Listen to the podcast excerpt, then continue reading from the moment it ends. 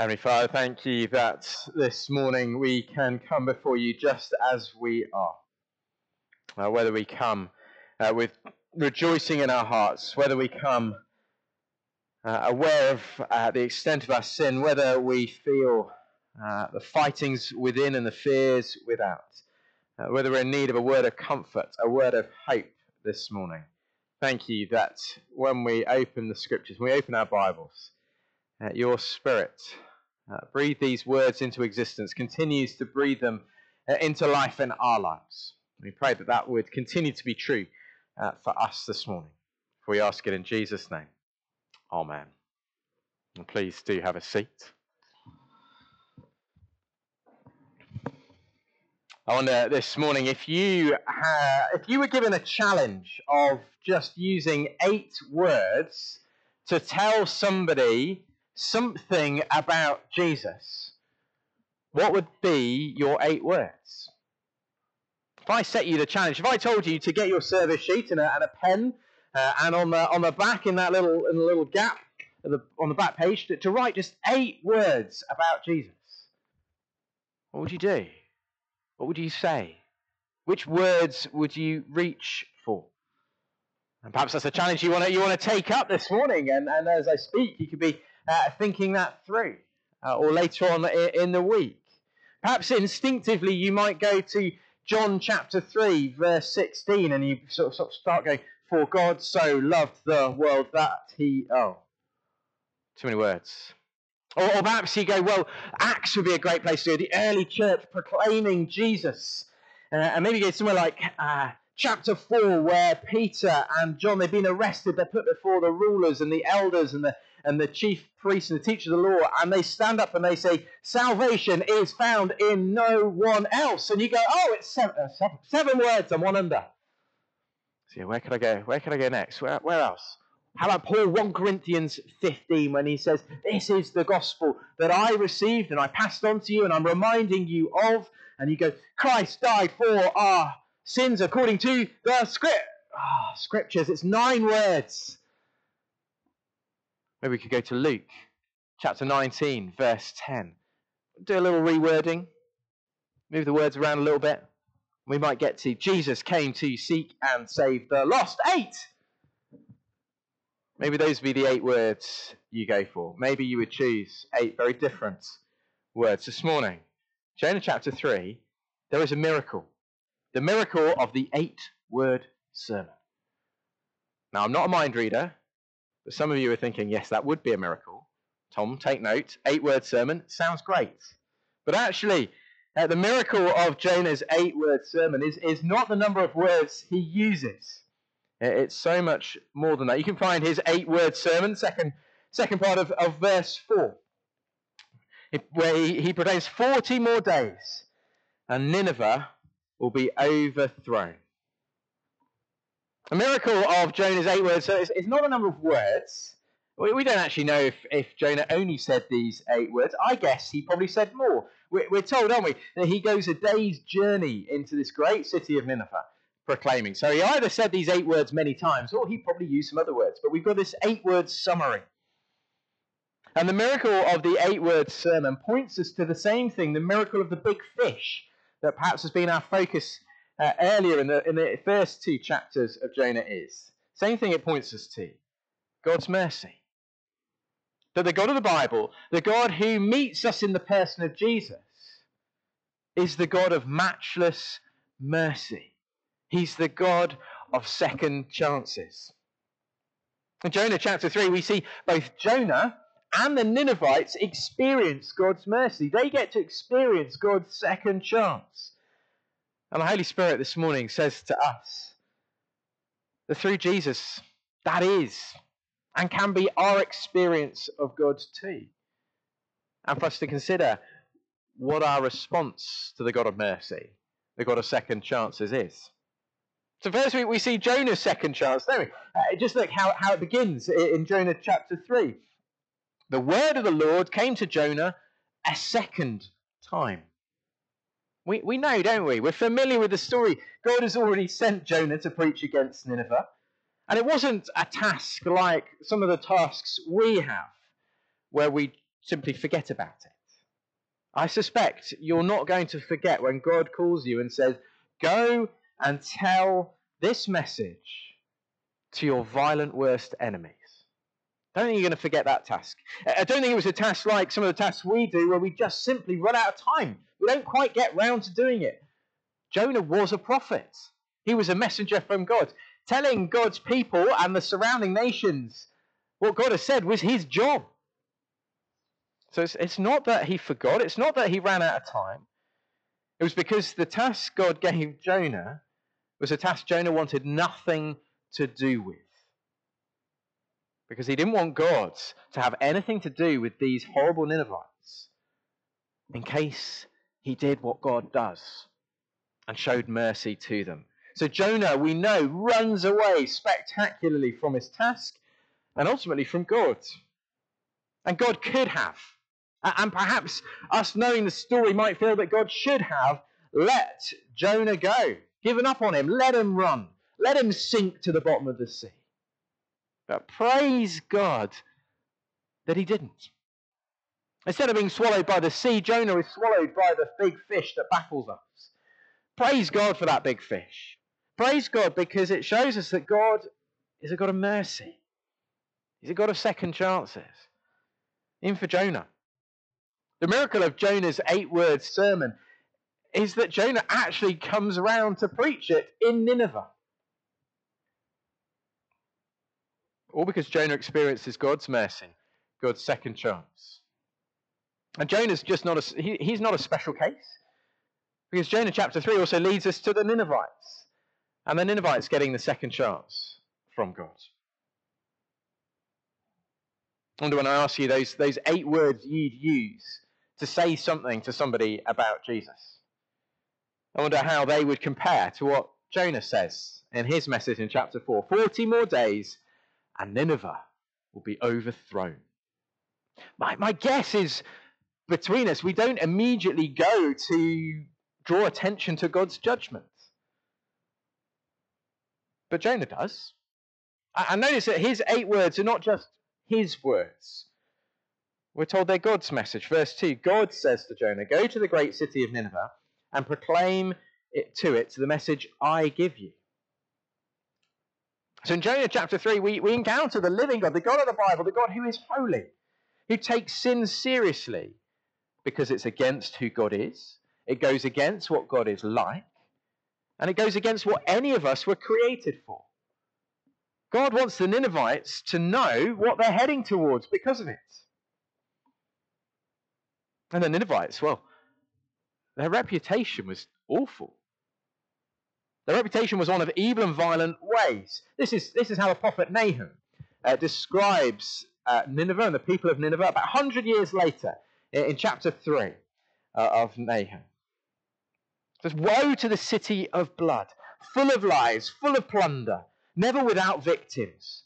The crack of whips, the clatter of wheels, galloping horses and jolting chariots, charging cavalry, flashing swords and glittering spears many casualties, piles of dead, bodies without number, people stumbling over their corpses.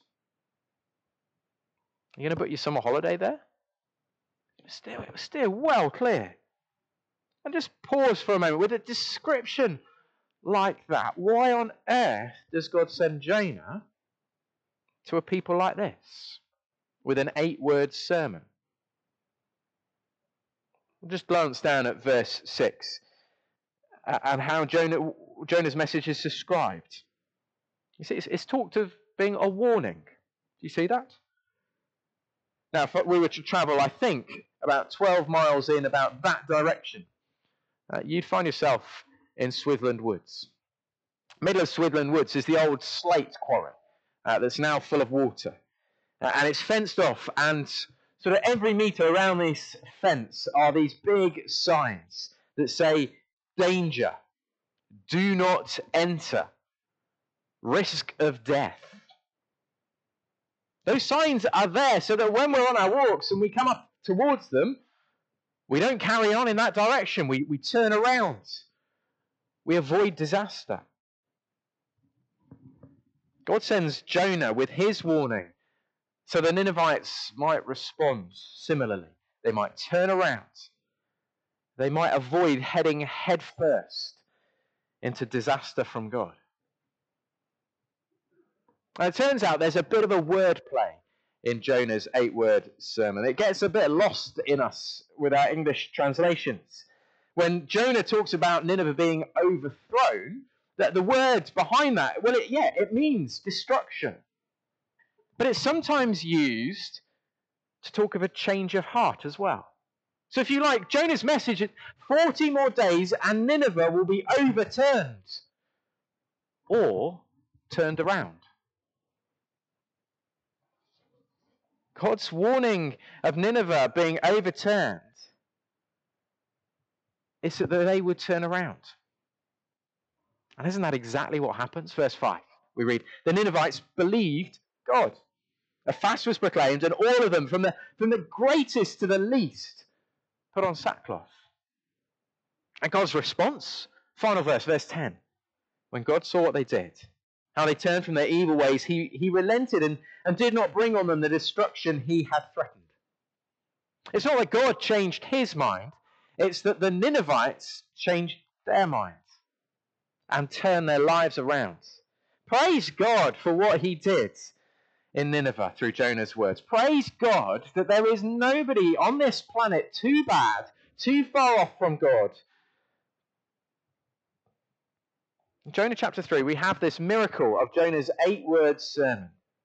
And it points us to the God we worship being a merciful God, a God of second chances, the God who shows mercy to Jonah, the God who shows mercy to the Ninevites.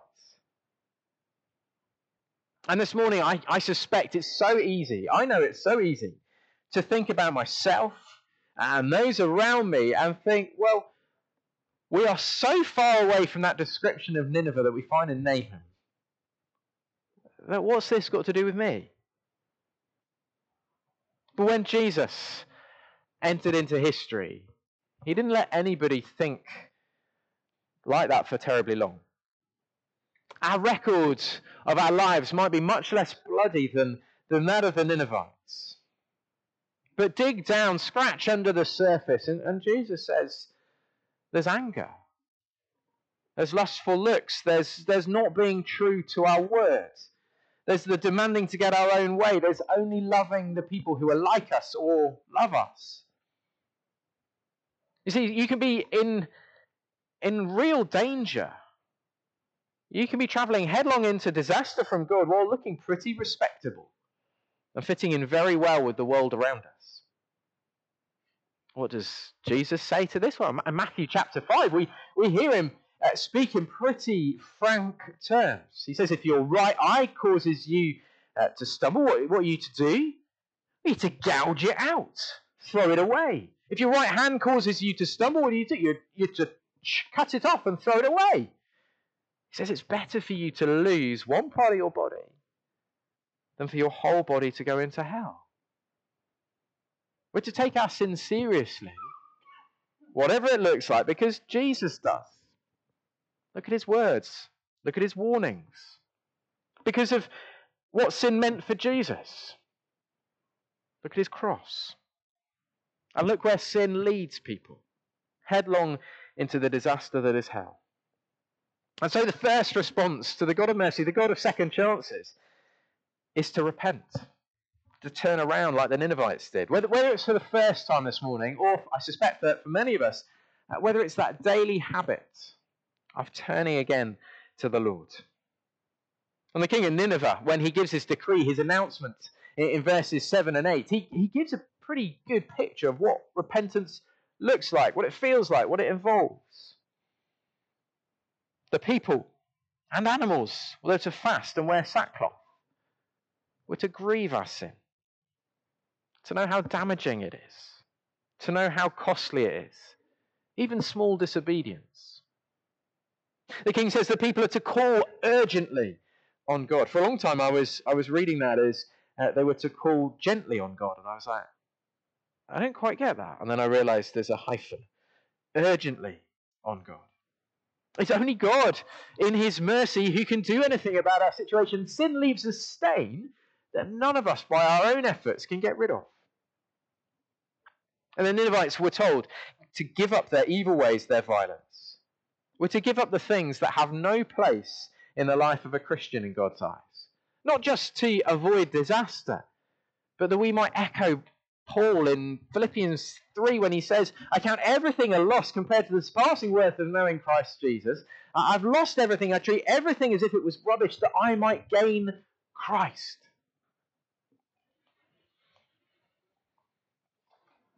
King finishes, doesn't he? Verse 9 Who knows? Who knows? Who knows? God may yet relent and with compassion turn from his fierce anger so that we, we may not perish. We will not perish. Know? This morning, we don't have to say that. We can say, We know. We know through faith in Jesus, God has relented. He has, with compassion, turned from his fierce anger. We will not perish because Jesus perished on the cross, taking God's anger on himself for our sin in our place. We know. Not who knows, we know. Yet, reading around Jonah, many people seem to question how real, how true this repentance really is. I mean, a hundred years later, Prophet Nahum is describing Nineveh with the words I used earlier. Have they really repented? Or we can turn to Matthew chapter 12, and Jesus certainly seems to think that they did. It seems where things must have gone wrong then was that the generations that followed did not know the God of mercy, did not experience God's second chances.